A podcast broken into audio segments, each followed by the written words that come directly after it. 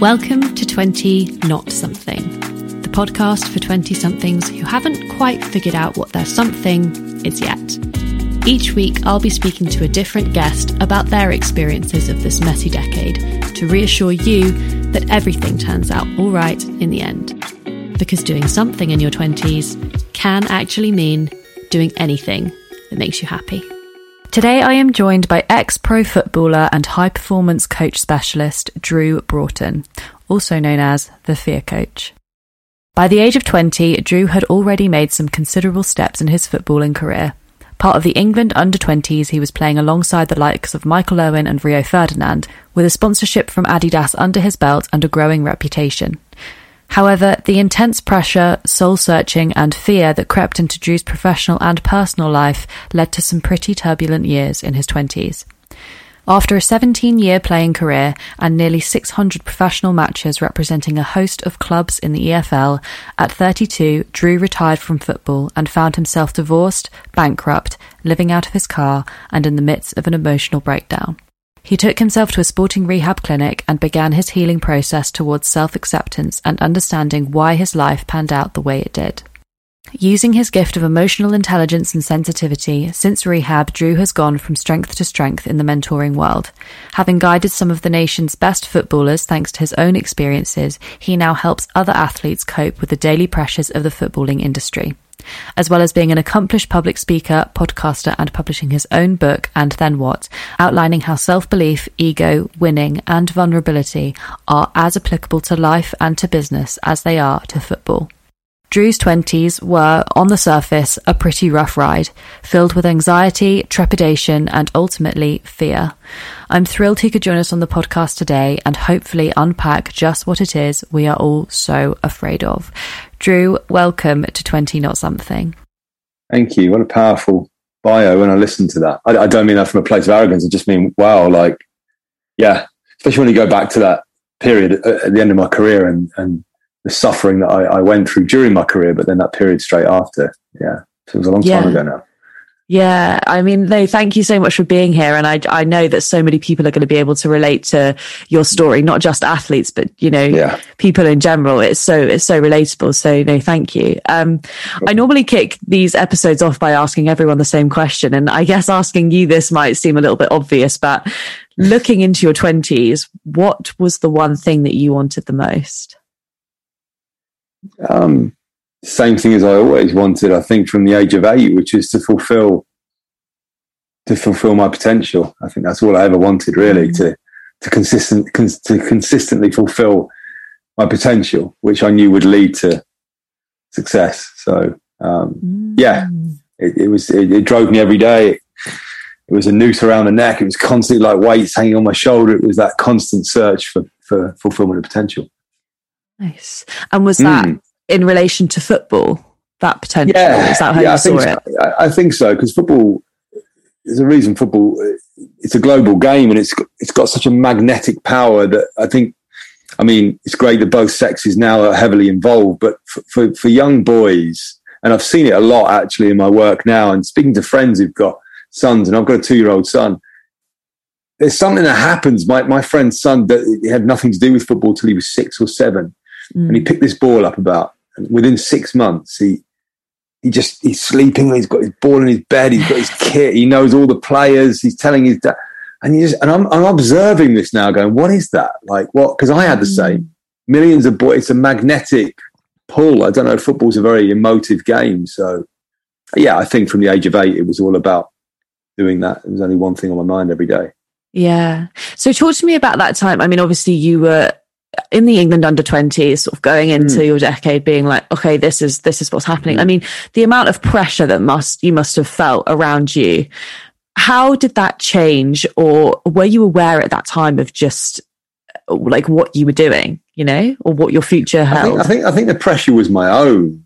Mm. Uh, of course, there's external pressure. To, you, you've got to constantly perform, and you're aware in that industry that and I guess this is, for the last three years, I've been company coach across three companies companies in the city, and they're high pressure sales environments. So it's relatable because you're constantly judged. Um, you you you you're only as good as your last week or your last month or your last quarter. so it, there is that constant pressure. Football's a little different in that you're living it out publicly. One thing that no, people often don't think about when when you share is that it's not so much the judgment of the people who watch you, or it's family mm. and friends. So my family and friends know every mistake I make. They they see it. They've got an opinion on it. They of course love me, so they care for me. So they're always trying to solve everything and protect. And you know, sometimes just too much. Like you finish a game, you turn your phone on, and it's like bing, bing, bing, bing, bing. Mm. If you've played well, it's bing, bing, bing, bing. If you haven't played well, it's bing, bing, bing, bing, bing. All the text messages, and it's oh, don't worry, keep your head up. That It's just like, you know, yeah. imagine, imagine like your mum knowing, like having an opinion and keep your head up. Like you don't want to hear that sometimes. I'm like, yeah. mum, I don't need to hear about keeping my head up. I'm all right. You know, I just want to crack on. Yeah, I guess that's that's so interesting, isn't it? Because when I have a bad day at work or I screw up or something, it's like I only have myself to answer to, right? Like my parents don't know about that, my best friends don't know but yeah, you're so right. Like in football, it's it's for everyone to see and for everyone to have an opinion of, and that must just be so hard to to reassure yourself that you are doing okay. You know. Yeah, and and of course, what do people want to do that care about you? They want to fix things, and mm. and you you know. you, when you're in it, you don't want anything fixing. You just want to be able to talk in a safe space, not be judged. Yeah. And, and I, I never found a space like that. I, I had psychologists which I worked with um, that helped, but mm. you, you, know, um, so yeah, it's uh, it's a passion. It was a it was an obsession. It still is. Football is. It's uh, so um, yeah. It's yeah. just I, I realise I have tools today, and I give the tools back to the to the players I work with. Mm. So I guess you said that you spoke to psychologists at the time, um, mm. and you've and you've mentioned sort of you know the whole reason that you are such a good coach now is because you have this emotional intelligence and this empathy, yeah. mm. um, and you know as a player you felt that quite highly, um, potentially to your detriment because you know it was hard to sort of understand those feelings. But I think there's a difference between being emotionally intelligent and then being able to accurately portray those feelings, if that makes sense. So, you know, being honest about how you feel. Um, do you think that at the time you were doing that throughout your career or or did you still struggle to even though you were there emotionally struggle to portray those feelings no I, I i was so open in fact you know i think at times i probably looking back was in, and I say this in the nicest possible way because I understand my power today and I, am rubbish at loads of things, but I'm really good at a couple of things. And I think I'd sit with psychologists and sometimes coming out of those rooms looking back, I was probably, the energy I had was probably too powerful for them. Mm. I'd, I'd, say that in a, in, in a nice, but I think they'd studied and they had a passion for psychology, but I wasn't bringing that. I was bringing immense power and, and openness and a very powerful spirit. So I think I needed identification more than you, you know. I needed someone to sit there and go, "Haha, okay, I understand." Mm. You know, I, I, feel exactly the same. Oh, really? I never had that. It was all solutions and solutions. And, um, so yeah, uh, um, yeah. It was. It, I've realised, like I say, in the last ten years, I am very emotionally intelligent. I mean, my brother was intellectually very intelligent. Uh, he was he'd find maths and science like a doddle A stars. I struggled at school. I was okay at school, B's and C's. It was hard work to get an A. I got one A. Um, but in fact, I think if I'd have been measured emotionally, fourth, I'd have been up here. Well, you don't know that. And I, it took to 35 to realizing that, you know. Mm. Mm. But that's what's interesting about the game of football, isn't it? Because it is you know, you love it. I've I've played for years as well. I, I love it as well. But I think you're right. There is, um, especially in the the Premiership and the Championship, like there's it's it's still very traditional in the sense of where it started. And I mean, you said before that like that level of empathy, especially with coaches, that dynamic just isn't there yet, which is baffling. Think it's baffling, but but then it's not baffling to me. It's baffling, but it's not baffling to me. And I tell you why. I mean, I, I, I have been doing this, like I say, for a decade now. I've worked with so many players, and when I really started to go, okay, it was one thing working with young players, 17 year olds, then 21 year olds, then 23 year olds. When I started to work with 28 year olds who were millionaires, who everything's okay. And I, I, in fact, said to these guys, you don't need me. you're doing okay. Like you, you got car and money and you, you, you're playing every week at the top. They said, honestly, I think, I feel like I've got 30% left in me. I'm not, I just don't want to finish my career this this player who's never really been at my best. Mm. And that's when I started to go, okay. And then you start to work with them. You go, oh, it's all the same stuff. And you know, can't be open with their coaches, can't be honest, can't be. And so in lockdown, I was putting together, thinking, okay, what is the solution for this long term? Because there's all this talk around mental health in football, and nothing's really changing. Um, and I think the only way it's going to change is coach education. So I reached out to a bunch of coaches, friends of mine, ex teammates, guys who have pro licenses, guys who are managers, guys who. And so, guys, what, what? Let's go through your pro license. What did you study around um, true emotional intelligence and understanding all your pain as a career, your trauma, your as a player? And I dug in and nothing.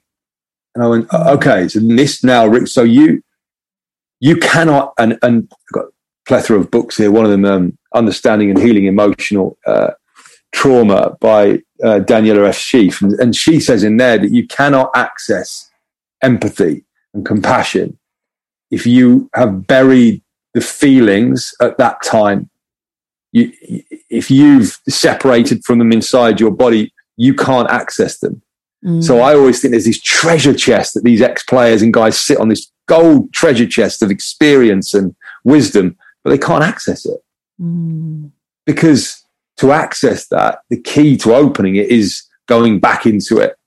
And so I wrote some education. I wrote a seven week boot camp and I launched that in January and just currently week three on the, the fourth one of this year.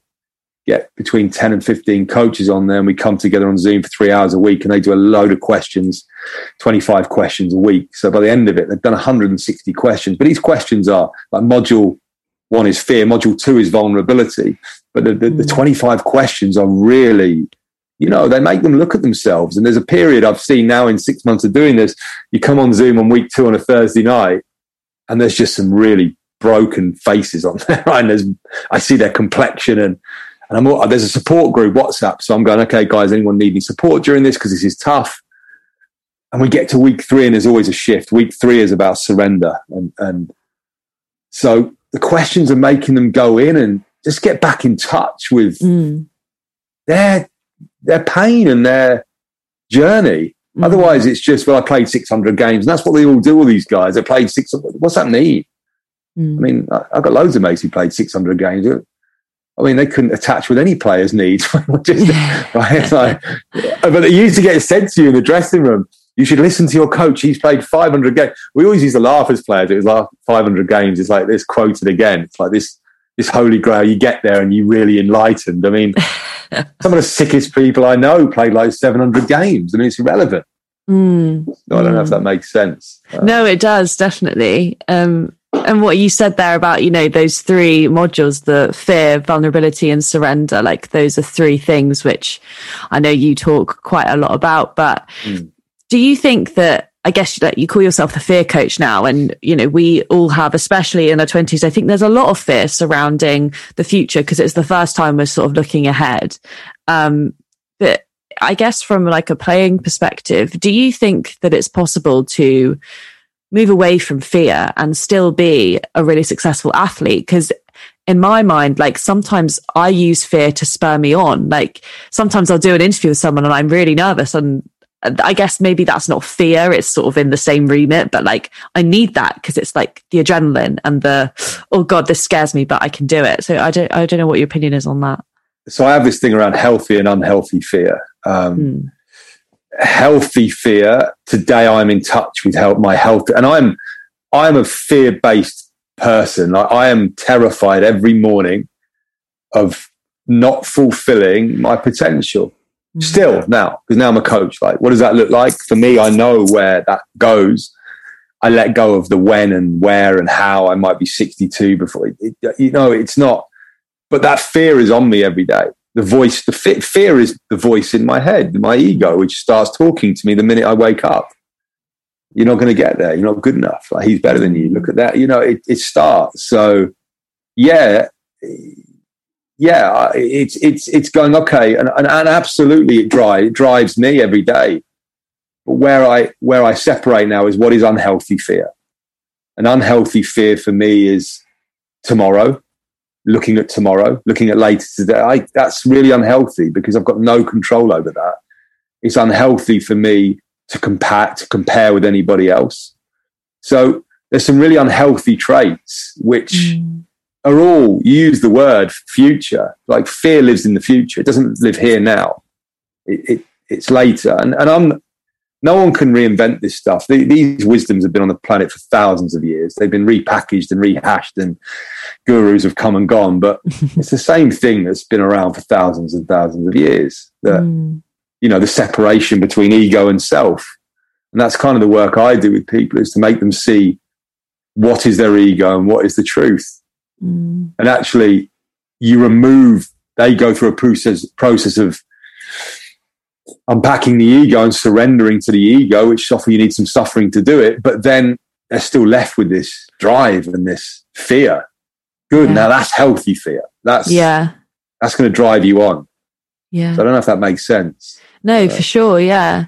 If it's if it's okay with you, I mean, I know mm-hmm. you know, thirty two, you had this emotional breakdown and then went to rehab.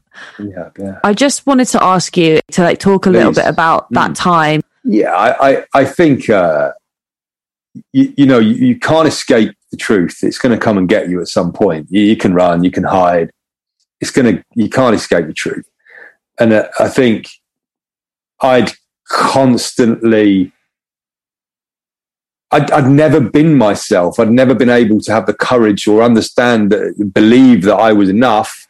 Be so you get to 32 19 employers in 17 years. But I mean, it's come on. I mean, that was a CV you were handing in your a job application. They're probably like, no, I'm not really going to go with you.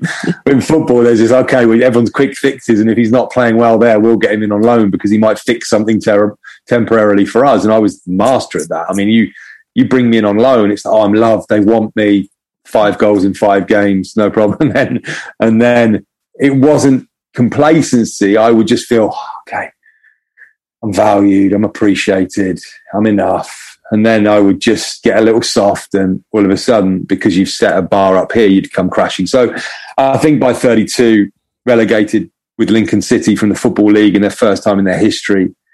You know, it's a big football club at that level. And, you know, I was probably the most experienced, the top paid player. So I was hammered for that. And I was, I couldn't find my performance level. I was a shadow of a man. But unfortunately, people look at it, well, we've signed that. It's like he goes out there, he pulls his number nine shirt on, and that's what we get. Well, it doesn't. So I think I just bottomed, and, and that was a dark moment. And remember, in my book, the first chapter is really reliving that moment and leaving the stadium mm. and fans throwing stones at my car and swearing at me. And it's like you drive home and the two hour journey back to my I'd left the city a week before because I knew I was moving back, and just I just knew in my heart I was done. Like I was like a punch drunk boxer. No one was going to take me now. There's no, and then you know I've got a very strong will, so I spend the next year going, okay, and that hurt me for about three weeks. I thought, right, no, I'm going to get super fit again. Going to come back again, and and I did, and you know, over the next season, two or three clubs around the lower level, and I got it was like the universe was saying, "Are you going to surrender yet? Are you st- are you still going?" Mm. it's like you know, hit you, and and of course, I was just nothing. I was going to the pitch and I couldn't deliver anything, and I was getting released by. I was telling, it's quite funny. I was getting released, getting called in and told I wasn't good enough by managers who were six divisions down from the professional leagues. I was just playing then. I just I was building my business. I was just and there was just a real rock. And then my wife just said, like, I cannot be around your energy anymore. I can't be around you. Um, you know, I, there was a lot of infidelity because I was just so broken. And I, um, yeah, I left the marital home and there was a bag at the door. And that was a moment because I just realized I didn't own anything. It was just like the clothes in this bag. That was it. And I, even my car, I was on lease. So you, there was a moment there as I can't run anymore. And I slept in my car for like a week and because I'm too proud to go and ask to stay at a friend's house and I go to the gym and have a shower. And, and then I rang my friend Clarke Carlisle through the PFA and just said, look, I'm in a bad place. And that was when, you know, he introduced me down to Sporting Chance Rehab Clinic, which was mm. again incredible because I went for my assessment there and they have to make very sure that you're not coming in for depression because it costs, it cost them a lot of money for uh, an addiction therapy program for 30 days and they pay for that very blessed we are as players. And um, James, the head therapist in his 70s, he'd been there 30 years. He said to me, um, do you know, after his assessment, he said, we start on Monday. This was on the Friday. He said, you, you'll be coming Sunday night. I'll sign that off. There's four people at one time. I said, okay. He said, I'm not sure yet. I don't think drink is an issue. Gambling, you've never. Drugs, no. He said, but you, you, you are as sick as any heroin addict I've ever worked with. I've worked with a lot. And wow. I, I was shocked because I didn't know any of this language. I get back in my car and I'm like, sick as a heroin addict. What is he? Now I understand. It's just emotionally, mm. emotionally sick, you know. Mm. Uh, and you said that you, yeah, you weren't um, addicted to gambling or, or drugs, but no. it was um, it was winning that you were addicted to. Looking back, winning, addicted to thinking, um, mm. uh, addicted, obsessed control, fear, this cycle, addicted to perfectionism, which is all linked to fear. So, and then uh, women was one because I think you Tiger Woods with a sex addiction. Because look, if you're an athlete, oh no, drinking is going to hamper the performance. Drugs, you're going to get. So, like, okay, that, that high, the high of and I went to Sex and Love Addicts Anonymous. It's a very powerful fellowship, and it's not, it scares the life out. You think, oh my God, sex addiction. Imagine saying, but it's not really about any of that. It's, it's, mm. You escape by attaching to another person. You can lose yourself in that romantic fantasy, or, or you, oh, I'm okay because I'm valued. I'm she loves me. Well, well, hang on a minute. That's not, why did you get, I remember a therapist saying, why did you get, you for, why did you get engaged? And I'm like, well, it was my birthday and I, had a game that day and I was full of nerves. I was 28 and my my girlfriend at the time had put all these notes down the stairs and bought me an, an Xbox and and I just thought, oh my god, like someone loves me. I, have got to get engaged to this person. I remember the therapist. She put her glasses down. She goes, "You think that's a healthy uh, um, way to?" And looking back now, I mean, that's the sickest thing. I mean, that's not that's not love. That's just complete neediness. Mm, but that's so it's so true though because that's you know none of us want to be alone and when we're in our darkest times and we're struggling and we don't have faith in ourselves we put our value on other people mm. you know mm. it's like that oh tell me that I'm worthy you know words of affirmation um it's interesting what you're saying about quitting because I hmm. think that in this society we have a very adverse reaction to sort of quit culture and you, you know, being at that low point and be like, no, I'm going to come back, I'm going to do it again and not surrendering. But I think there is a, definitely a certain power in in quitting sometimes and just being like, do you know what, like this isn't working. Clearly, you know, I need to change something. But I don't know why that we all view it as such a bad thing to do, you know? Yeah, and, and and what I realize is not everybody's got the same level of drive. And that's mm. fine. That's fine. I mean, I grew up with kids and they quit easy. And then I got into the pro game and, and pros would quit easy. Mm. I just had this, I, I, I couldn't, like in a running session, I wouldn't be able to stop six inches before a cone and, and turn and run. I wouldn't. My, I wouldn't be even if it meant losing. I'd have to get to that cone. There's there's a looking now. It's, it's powerful leadership mm. tendencies. There's this. It's a, it's a you know high high standards, and not everyone has those. And you know the, the guys I have come across our paths of I guess intertwined because they it's relatable. They're all very similar, very very you know, even though they're playing at some elite levels, they still look around most of my dressing room, the majority just don't care as much as me. Mm. They can they can look in the mirror and it's okay. They, they don't question themselves if they quit today. If they half got to a cone, they can live with that. I can't live with that. I never have been able to live with that. And where do you think that comes from? I think it's who I am at a core level. I think I think I understand who I am today. If I could write down who Drew is, I'm 42. I can do that. You know, I, am very sensitive. I'm extremely compassionate and empathetic. I'm wildly driven. Um, you know, I've got every trait of an addict, addictive, obsessive nature because I'm so driven. Drive is going that way all the time. So it's like, you know, that's an obsessive thing. It's so mm. just centering myself is so vital for me and keeping my energy level because that's going to look after itself. You know? mm. And how do you do that now? I guess like coming, having come, uh, like gone through all of that, how do you mm. rationalize that obsessive nature? well, I have a bunch of tools, and and, and I played at them for about eight years, and I, you know, I'd be really came out of rehab, and I was really strict on this stuff: my meditation, my prayer, my gratitude list, my my going to meetings with other guys, and we discuss. I, but then you evolve, and I did silent retreats with monks. I've done all kinds of stuff, and I I always look. I'm looking at what the very best do, and and you know, the very best, Ronaldo and these people, they have a very strict way they put themselves first in their life. People are scared by selfishness. You know, it used to be, it's labeled at me a lot. I mean, my wife called me selfish all the time. And I said, like, I am.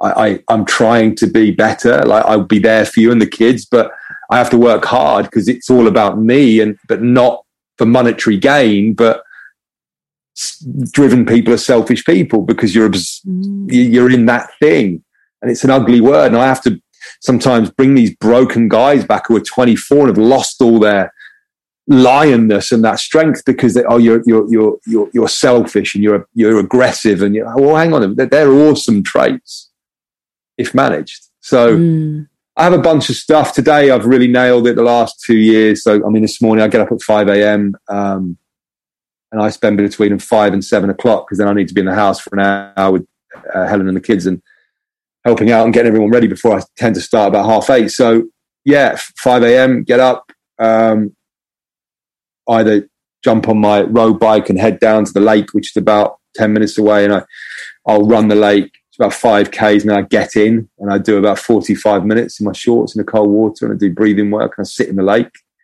And, uh, it's quite. People aren't walking by and go, who's that weirdo sitting in the lake? It's quite, um, it's quite secluded. So I, I sit in there and I, and I and I, and I do my breath work and Wim Hof stuff, and I just okay, and I read a couple of apps which are about daily wisdom readings, which I don't look at my phone until eight thirty. So I'm um, when I wake after a sleep, for everything that goes in for two and a half hours is positive, and everything is mm-hmm. centering myself, grounding everything, because I've tried to do it the other way and get up, get the phone out, and it's just for me, it's just toxic. I can be in such a bad place, really bad place if I do that. Totally. I totally know what you mean. I always notice the difference. And I um, used to just wake up and look at my phone instantly. Where's the dopamine hits? Who's messaged me? Who, what's going on? Um, and actually turning over to the other side of my bed and doing my journal in the morning, I enter the day so much just more grateful and like less bothered about stuff because it's all just out now. Um, so yeah, yeah, I definitely hear that. So important. I think there's a huge link between physical and spiritual and emotional. I think we're all one thing. So there's definitely something that happens when you push your body, mm. which I do every day, but I'm not, I'm not, you know, running five Ks and posting my times. I, I try and hang around five minutes, a, a kilometer and, you know, and I do my 150 press ups and do some stuff, but there's, there's, there's definitely, we know chemicals are released when we work out I think unfortunately with the Instagram culture, what we've got is people who work out, work out, work out. Six packs look amazing, girls look incredible, boys looking great. And I'm not sure. I, I know for a fact, in fact, there's a real celebrity trainer who's got millions of followers, whose brother reached out to me about a month ago and said, My brother wanted, he's in a really bad place.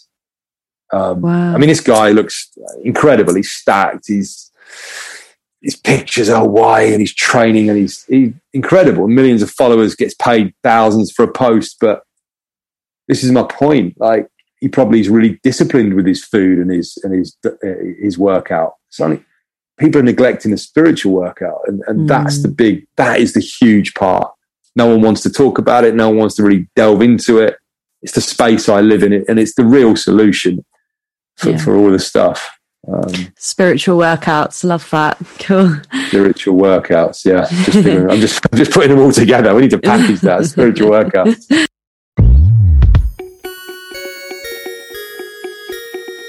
Thanks, Drew. We're going to go on to play Millennial Minesweeper now.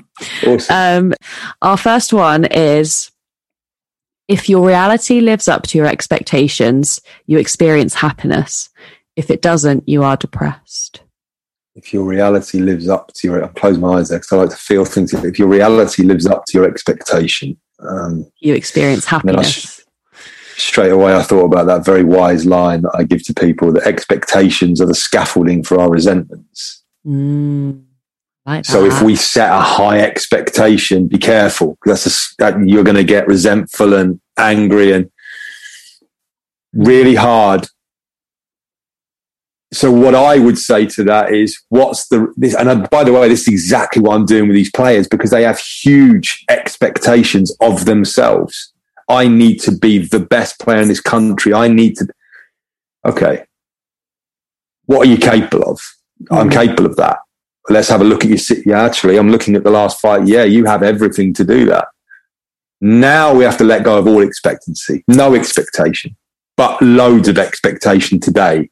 What does today look like for you? Mm, You've got to max out. That's that's what it looks like. If it's four hours today, then it's four hours of max. Now, now we have to surrender and trust that tomorrow will look after itself. So mm, expectations is a dangerous one. I have huge expectations of myself, but I understand today that they will happen. They'll, they'll just occur in spite of me, not because of me. Mm. but that's where the manifesting comes in, isn't it? And I think this quote, I mean, this is Mm. quite an old, uh, it was by William James, who is one of the first psychology writers in sort of the 1800s. So this dates back a fair while, but I think a lot of what he says is true because that is what happiness is. It's when we are granted with the expectations that we had. It's like plan and reward. Um, But yeah, when those don't pay off, but then also then I that is where I struggle with goal setting because I'm like I have goals in place, but then my one of my biggest fears of setting goals in the first place is but what if I don't reach it? But as you said, you know, if you just focus on today and do all of the things that you need to do, you just have to have faith that it will. Well, this is the piece, right? I mean, I spend years doing goals. I mean, I've got 18 one year calendars over there, big books with my whole career, everything I ate, training sessions. You know, I was always goal setting because that's the remit. You're in sport, like what we, what, what successful people is they set goals. And I, I get that, but you know, I, we, there's no place for, there's no place for the spiritual workout then. It's like, okay, well, we're Yeah. going to set this goal and then we're going to map it out. And it's funny because I look at the two business leaders that I work exclusively with across their companies. You know, I, they used to be this way. When they called me in, they would just goals, goals, in the next year and the quarters, and and I, I, all these people with their goals when COVID came. What, what's your five year business plan look like? you know, Yeah. how's that going? You- And I say this just with because we just don't know what's going to happen. hmm So I, I have huge expectancy of myself.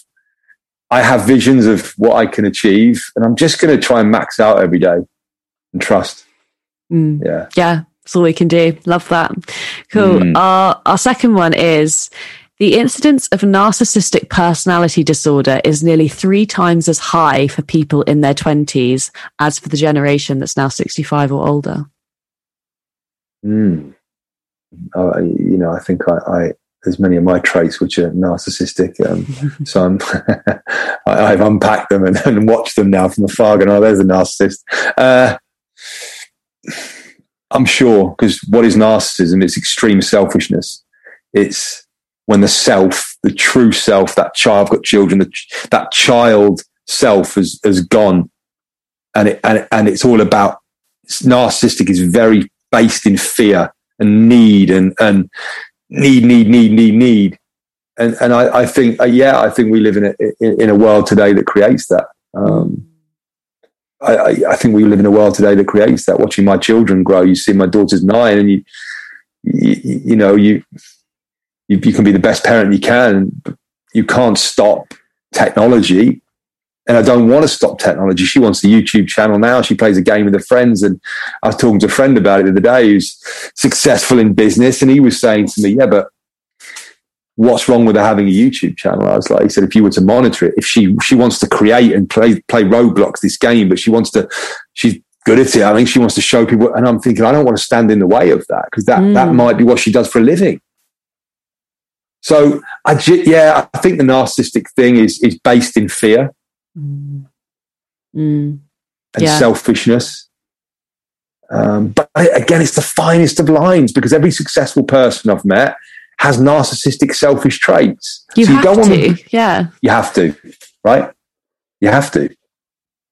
But I, I think, yeah, I, I think I, I, would totally agree with that. I think, mm. you know, the modern world sets that up. Everything's easy. You can get my mum's generation. She's seventy three. She couldn't get credit.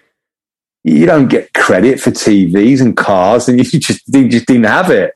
Mm. So I think it creates this, you know, world. Yeah, I hear you. Yeah, mm, I think. Okay, and our and our final one is the more you complain about your circumstances and situation, the more you'll stay stuck to them. And that's uh, mm. James Smith, the PT. I don't know if you've heard of him. Yeah.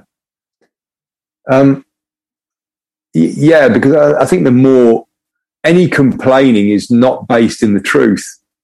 This is high performance. So I think about coaching. I think if a player came to me, he's moaning, I'm out the team, and I don't, don't, they don't like me, and stop, stop with your dribbling, and let's mm. get to the facts. Why are you out the team? Well, you know that. Stop. When you play, have you played? You have played this year. Why aren't you still in the team then? If you've played, because I didn't play well. Why didn't you play well? Well, stop. did you have the courage to be yourself for that 90 minutes or did, well, stop. did you have the courage or did fear overwhelm you? And I'm not judging you. Yeah, actually, I, I played within myself. That's why you're out the team. So mm. you have to work on fear and courage because, yeah, I, I think if we, there's a lot of this self dishonesty in, in, in moaning, I think. Yeah. High, high performers are two words that are greatly used, but it, they're a brutal way of living your life because you constantly have to look in the mirror. Mm, mm. And what advice would you give to, you know, a young athlete, be it footballer or or not, Oof. coming into the game today? What's the one golden ticket? Above the body, above the technique, above the nutrition, put learn, research, look at the great people and look at their spiritual workouts, dig in the breath work, the ice water work, the meditation, the gratitude list, like build this regime and put it before everything. Because mm. someone very wise to me, whatever you put before that work, be prepared to lose. Mm. You'll lose your money, you'll lose your career, you'll lose your family. You put that first, you'll manifest abundance. But so I, I, think, yeah, that's what I would recommend. But it's difficult. Where do those guys go? I mean, it's it's it's not it's not easy to find what works and what's what's the way best way to do things. Easy to find a workout. We can just go on Instagram and see that. this is true. Very true. Yeah. Oh, yeah. Drew, thank you so much for coming on the podcast. That was such a great chat, and honestly, you've dispelled so many fears of mine. So thank you. oh, amazing! Oh, that's amazing. Oh, thanks for having me. I've enjoyed the chat. If you enjoyed this episode, then hit subscribe to be the first to get notified of new episodes dropping every Wednesday. A big shout out to our composer and producer Pete Haff, and a huge thank you to you guys at home for listening. Feel free to leave us a review on iTunes or reach out on Instagram at 20 not something. It's lovely hearing your thoughts on the episode and who you guys are keen to hear from in future. With that in mind, we'll be back next week with another brilliant guest, so stay tuned.